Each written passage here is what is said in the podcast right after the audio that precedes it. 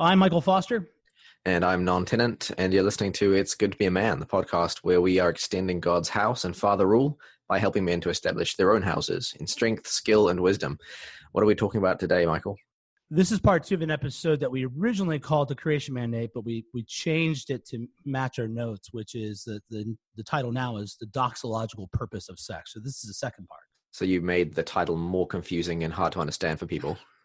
What is doxol? What is doxology? Yeah, exactly. Doxology has to do with worship, how we worship God.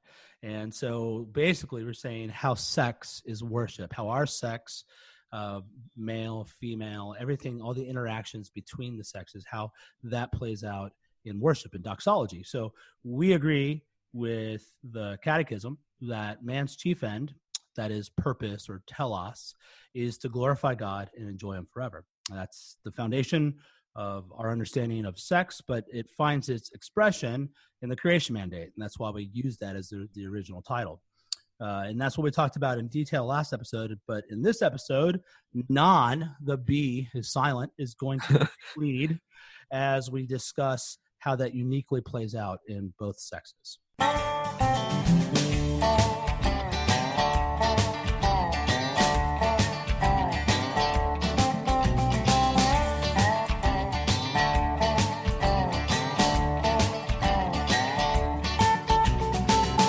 So, not once you take us into this episode, uh, back us up a little bit and and get us where we're going.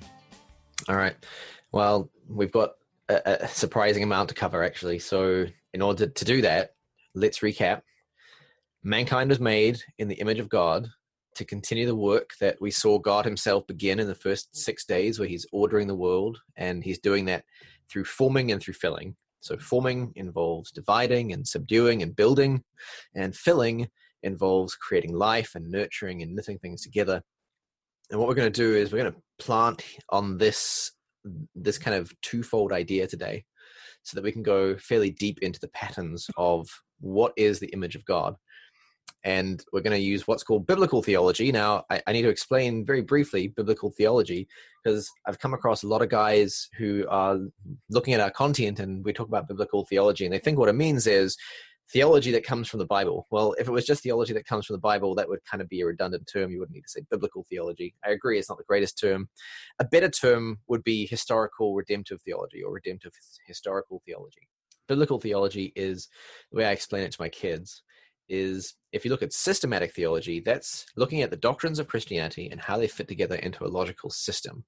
Biblical theology is where you look at the patterns and the motifs and the themes and the structures within Scripture and how they are repeated and developed across the Bible and what we can take away from that and the meanings that we can uh, glean from those deeper structures that start to come out. And you and I both love biblical theology way more than systematic theology because systematic theology, once you know it, you know it, and it's kind of boring. Whereas uh, biblical theology, there's always a new thing that you haven't seen because the Bible wasn't just written by men; it was written by God.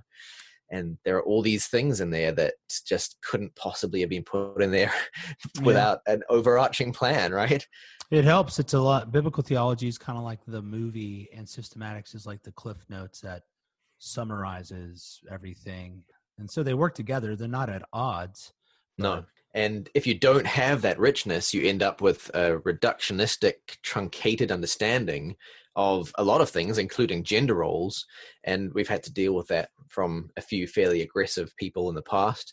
And so we're going to basically look at the biblical theology of sexuality today, the biblical theology of the image of God. And I think what we need to do is approach this backwards because we actually need to look at the creation of Eve before we can really appreciate the creation of Adam. And hopefully that will become clear as we go through this. Let's look at, first of all, women were created second. Woman, Eve, was created from the man and brought to the man. And what we see here is a really important principle that on the surface just seems like a kind of incidental accidental feature of the text. But what we find when we look deeper is that the principle being articulated here is the feminine comes from the masculine, it's distinct from the masculine, but its purpose is to have union with the masculine. Now, this is something which uh, I think that you and I actually both got this from Mouser, Bill Mouser, uh, his excellent book, The Story of Sex in Scripture. Uh, Alastair Roberts also talks about this. So, if you're interested in this kind of idea, then two men who both love biblical theology and sexuality and are worth investigating. But the idea is that the the feminine is derived from the masculine. It is created to have union with the masculine, so it comes back to the masculine, and this union is, is what we call love. It's uh, my preferred term is one togetherness. Paul calls it the bond of perfect unity in Colossians. So you have the idea that male and female, therefore, if you think this through, you get this idea that male and female are an image of the creator and creation distinction. What God is doing when he creates Eve from Adam is a microcosm of what he already did in creating the world. So, the world, let me back you up real quick. Yeah. What is a microcosm? Why don't you just give okay. a, a quick explanation? well, if you think about, for example, a great example is a household and a kingdom. A household is a kingdom in microcosm. You have the patriarch, you have the mother, you've got the children. Uh, a kingdom is that on a grand scale. So it's a household in macrocosm. Uh, kingdom has a patriarch, the king. It has a queen, the mother. It has the citizens underneath, the children.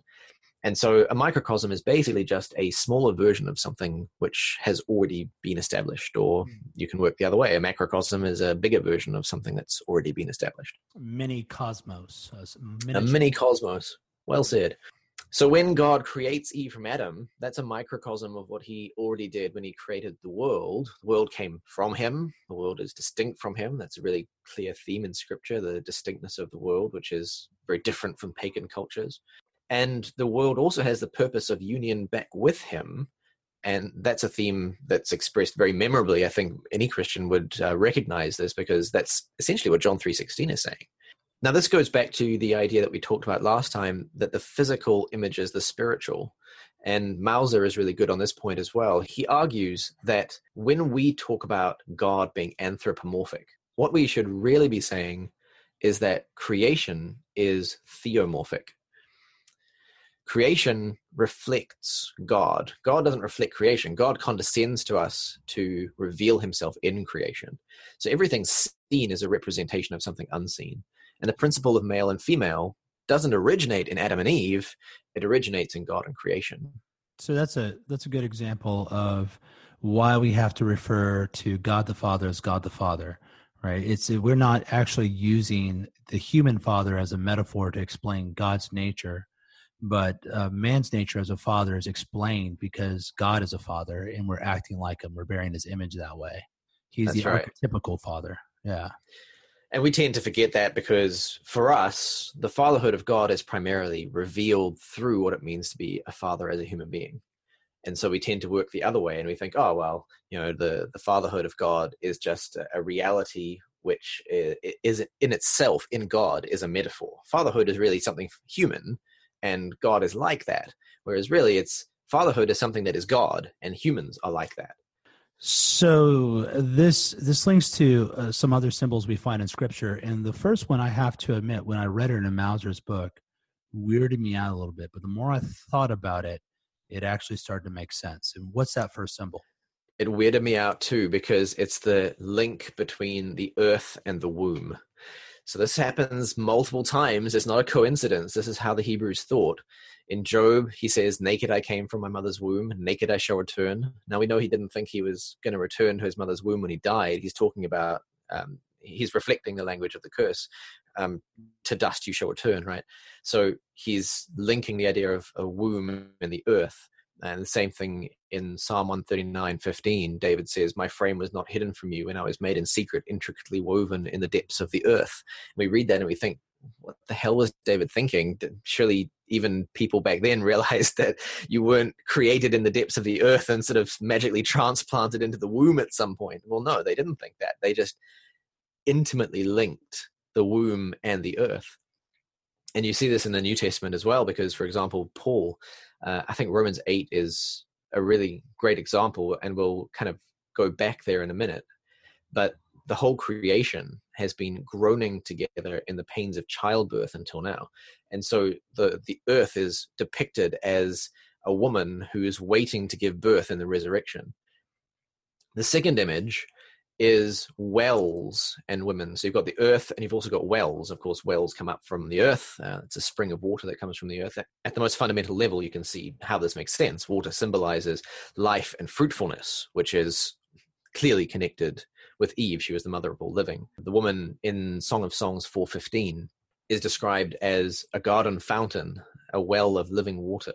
Isaac and Moses both meet their wives at a well. Jesus meets the Samaritan woman at a well. And that meeting of Jesus, I think it, the idea of that in John, John is very big into his biblical theology, and preaching through John is what got me into biblical theology in a huge way. John is bringing out this motif because he wants to bring us to another important symbolism of water in the scripture.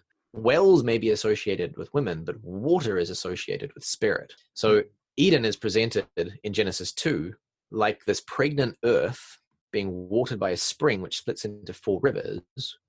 And the spring itself is like the spirit of God, which was hovering over the face of the earth. And so we've got this this confluence of ideas which bring us to the idea that women and spirit are in some way related.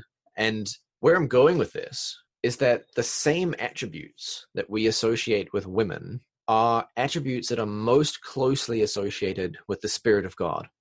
So let me give you a few examples. Women bring forth life. They draw people together. They establish close bonds of community. They nurture and knit together. Now, the Spirit brings forth life. He raises Jesus from the dead, Romans 1. He gives birth to us in regeneration, John 3. He brings us into one togetherness with God. We're one spirit with Him, 1 Corinthians 6 17. And in one spirit, we're all baptized into one body, 1 Corinthians 12 13 and that body is what nourishes and knits us together in Colossians 2 and Ephesians 2. Now, I mentioned Romans 8 before. In Romans 8, Paul mixes the groaning of creation in childbirth with the groaning of the Spirit interceding for us, and Jesus being the firstborn of many brothers. And one of the interesting things about Trinitarian theology as well is how the Spirit never draws attention to himself, but he always points to the Son while the Son gives the Spirit this really unique place. So in uh, in Mark, Jesus forgives any sin against himself, but he will not forgive those who blaspheme the Spirit. Mm. And this also reflects the fact that women are to be gentle and quiet. The Spirit doesn't call attention to itself, but we give them greater honor as the weaker vessel. And they are, in a genuine respect, the capstone of creation. Men are the glory of God, but women are the crown, the glory of man. So my thesis is basically this: women associated with the spirit. Eve, femininity, women are associated with the spirit. And we touched briefly last time on how Adam, masculinity, men are associated with the sun. And then we've got this clear Trinitarian connection with Adam proceeding from God and Eve proceeding from God and Adam. We see Eve is made from Adam just as the Son proceeds from the Father and the Spirit proceeds from the Father and the Son. So there's this whole nexus of ideas that suggest that women are a reflection, an image, not purely of the Spirit of God. It's not intended, I think, to be this kind of hard and fast Trinitarian reflection, but women are associated with their imaging of the Spirit. And I think that's an issue we have to address is that scripture doesn't things don't always map onto each other uh, in a one for one way. And so we, we, as enlightenment produced people, we really want to have these careful categories where everything fits neatly into its box. And that just isn't how scripture and it isn't how God works. So, uh, in this uh, second segment, what I want to talk to you about today is something a little bit different. Uh, before I started, It's Good to Be a Man with Bnonn, I had a now defunct website and podcast called Reforming Fatherhood masculine parenting in a feminine age. And really, it was kind of the precursor to this show. And I, I, realized that I wanted to deal with broader topics than just fatherhood. Anyhow, I asked a friend of mine who's a very talented producer to make me an intro for the show. So he made me two intros and he emailed them to me. Here's the first one.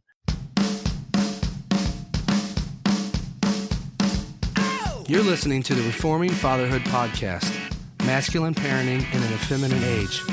Here is your host, Michael Foster. So I dug it.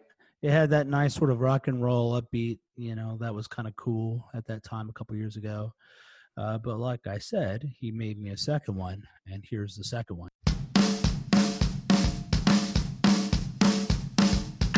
You're listening to the Reforming Fatherhood Podcast, Masculine Parenting in an Effeminate Age. Here is your host, Michael Foster.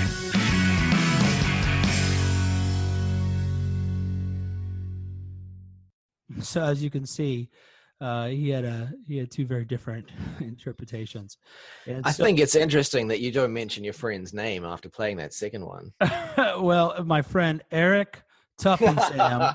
oh, Eric. Uh, my friend Eric Tuffin Sam of of uh, a very talented guy of the Curb Squirrels, a punk band back in the day. You can find him on YouTube, but he also does Kevin and the Octaves. So I recommend you check them out on Spotify and on YouTube. They've been on a lot of different TV shows. But I'd like to know which one do you prefer? Let me know on Twitter at this is Foster. And I also want to thank those of you that have taken the time to leave reviews on iTunes. And uh, from time to time, we're going to highlight some of them. Medsworth said, I highly enjoy the work of this ministry in an age where the majority culture gives poor solutions to our sexuality this podcast is not afraid to defend masculinity as it should be and makes it clear and that it's joyful to be a man. Thankful for this podcast and the confidence it gives me. Well, we're thankful for men like you, and we hope uh, this is helpful. And we really appreciate all of you that take the time to leave us a review, and we'll keep spotlighting them on the uh, different episodes. So thanks. So we start with Eve there. We start with the woman. How about Adam or, or men? Okay. Obviously, man was created first. He's from the earth. He's brought to the garden. The woman was created from the man, brought to the man. Man's created from the earth and brought to the earth. Now, I think what this shows us, well, it shows us a few things. Let's start with the fact that man is made to represent God most directly. He's made first. This isn't an accident. This indicates his priority just as Jesus has his headship over the church because he is the firstborn of many brothers. So Adam has headship over humanity because he is the first created. This is the logic that Paul follows in 1 Timothy 2:13. I mean, it's very clear that this is what he sees in the creation pattern. Now, this headship involves ordering the garden by working it and guarding it in Genesis 2:15.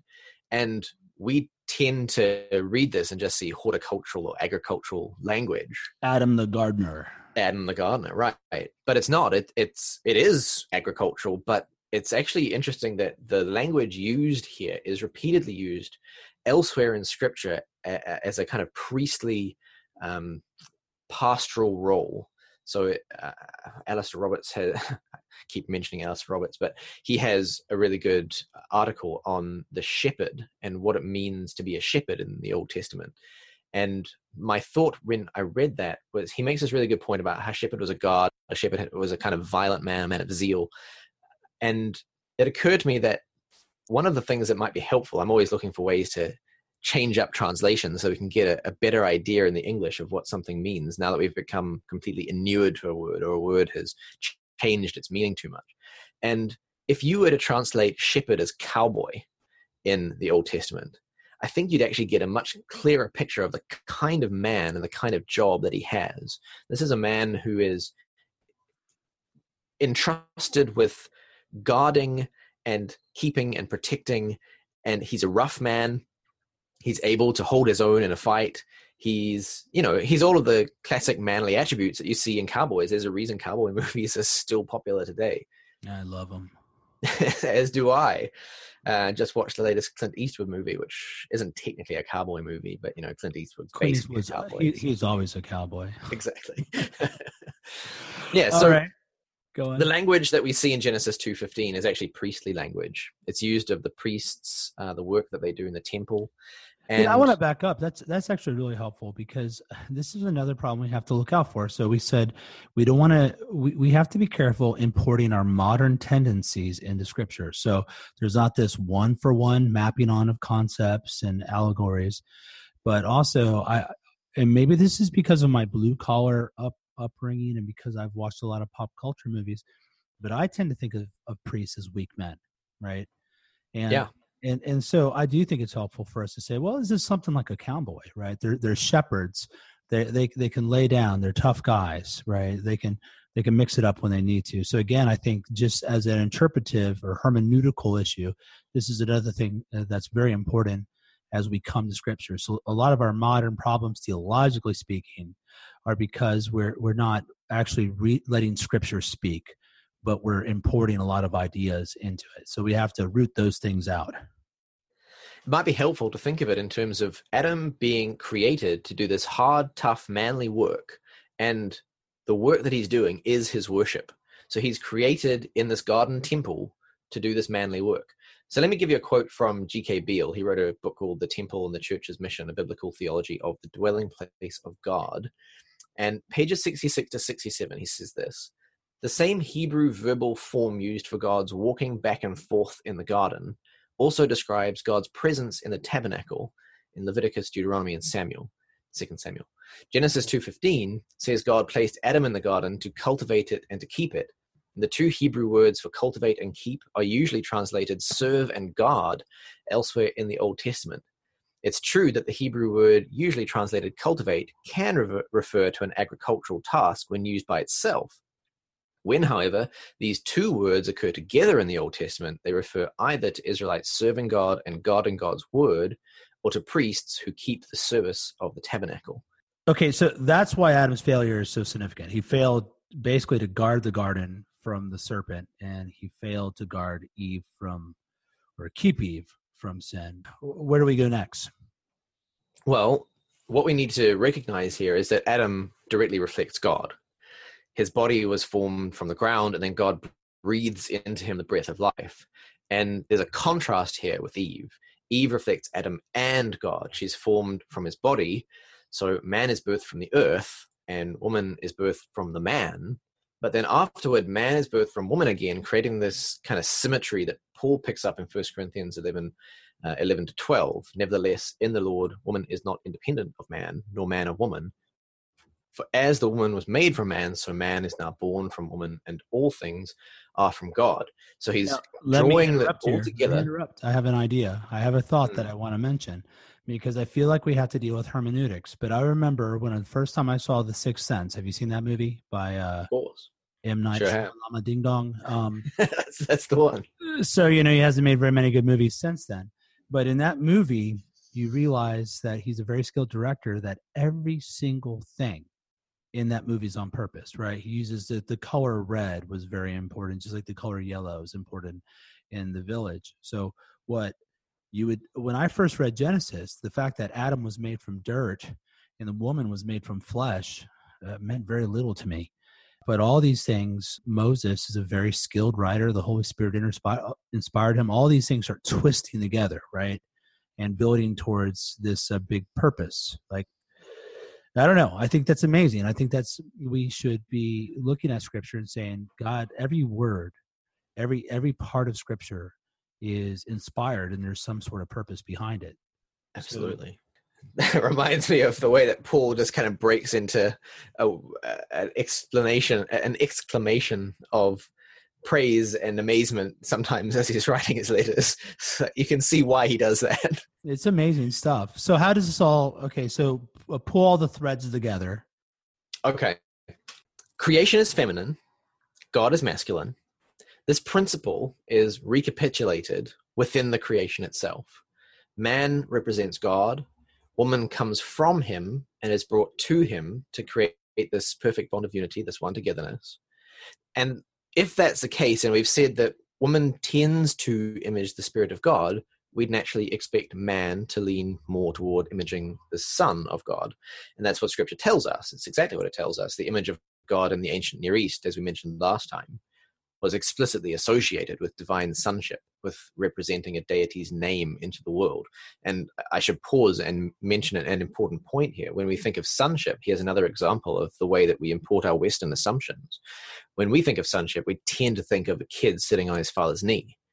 In the ancient world, sonship was really entered into as an adult. In fact, Galatians, Paul talks about how Israel was really under a, a, master until it came of age. So a son wasn't really a son until he was grown up and could carry his father's name into the world and represent his father's interests. So that's what Adam is doing. And Luke 3:38 explicitly says Adam was the son of God.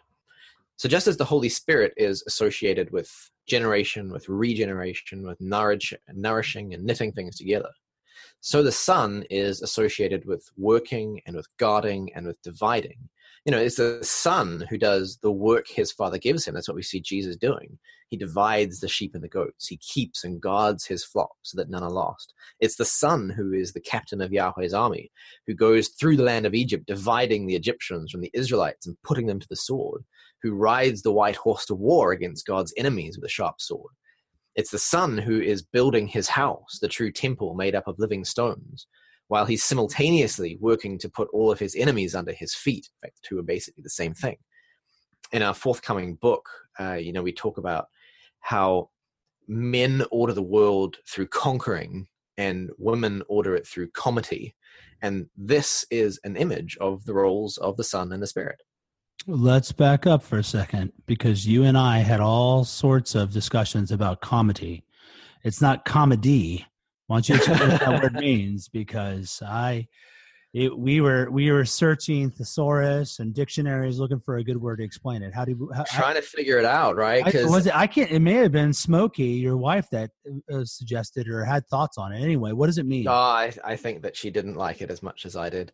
Uh, comity is essentially an atmosphere of social harmony. It's civility, courtesy, um, the kind of bringing together, the knitting together of society is sure. how I would paraphrase it. So Podles says that man is about separating and dividing, and woman is about integrating and communing. So you can see that conquering is about separating and dividing, just God like God separates the, the creation, and uh, and then the spirit brings form to it. So the woman is about integrating and communing, even as the spirit brings us into relationship with the Father through the Son. So the, these ideas all run through the big story, the big plot points of Scripture. That's right. You could say that the way that man and women image God is actually drawn together in the middle in the forming aspect. Man divides and builds in order to form things, and women fill and knit together in order to form things. And what they form mutually is greater than the sum of what they could have done individually. That makes a lot of sense. So, why does this matter? The big so what? That's what we always have to ask. So we we we're not just trying to be theology geeks here that like biblical theology and all these little interesting things that we find in the text of Scripture. All these uh, all theology is practice. All practice is theological. So why does it matter? Right, and that is the sixty thousand dollar question because you don't want to just be, as you once accused me, a floating brain. And biblical theology, I mean, ultimately, biblical theology matters because God put it there and so it has to matter.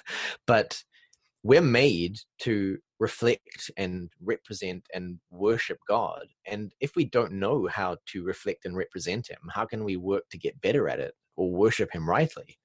So, for instance, this is something which has been on my mind a lot lately because I've had a lot of pushback from certain people about women being made in the image of God. If you don't think that women are made in the image of God, how can you claim to know those aspects of God which women are expressly made to image? I think it's really interesting without getting too polemical, the people who deny that women are made in the image of God tend to be the ones who have what uh, Paul tells Timothy is the form of godliness while denying its power. You know, where does that power come from? The power of godliness? Paul expressly tells the Corinthians it comes from the Spirit. So the the people who don't see the image of the Spirit in women are the same ones who seem to not have the Spirit themselves. You know, what a surprise. Yep. But ultimately, we need to be fluent in Scripture's language of sexuality. We need to be attentive to its images so that we can pursue our own sexuality in the way God wants us to, and also so that we can appreciate and direct our wives' sexuality uh, in the way that God wants them to. It's not that we should sharply separate men and women. Like we said, there there isn't this really sharp divide. So sometimes there are distinct tasks that men have or women have, and never the twain shall meet. You know, um, obviously being in the priestly role, the pastor role, is not given to women. Going to war is not given to women. Having children is not given to men. These are just obvious distinctions that need to be respected and carefully uh, managed. managed might not be the right word, but sometimes it's the other way around. Sometimes, as I said, the the idea of forming comes together in the middle, and we have this complete one togetherness that God brought out. For instance, when Paul says, uh, "The Lord is the Spirit," well, what are you going to do with that? Second Corinthians three seventeen. So we need to hold these in tension. We need to know where our strengths are. We need to know where our wives' strengths are, knowing where we must work separately and where we must work together so that we can glorify God most fully in our labor. We need to have wisdom about these things because the image of God is ultimately captured in man and woman as one flesh. It's this harmonious whole where two distinct pieces fit together into one. Just as, you know, God isn't just the Son, He isn't just the Spirit. He is the Father and the Son and the Spirit. That's God. And so if we want to fully order the world to reflect God in a way that completely glorifies him, then we have to be cooperating together, working together, uh, achieving this one togetherness. Well, that's very helpful. Now, brothers, I know a lot of you want practice. You just are looking for tips. You're looking for steps you can take to live out your manhood in a way that glorifies God.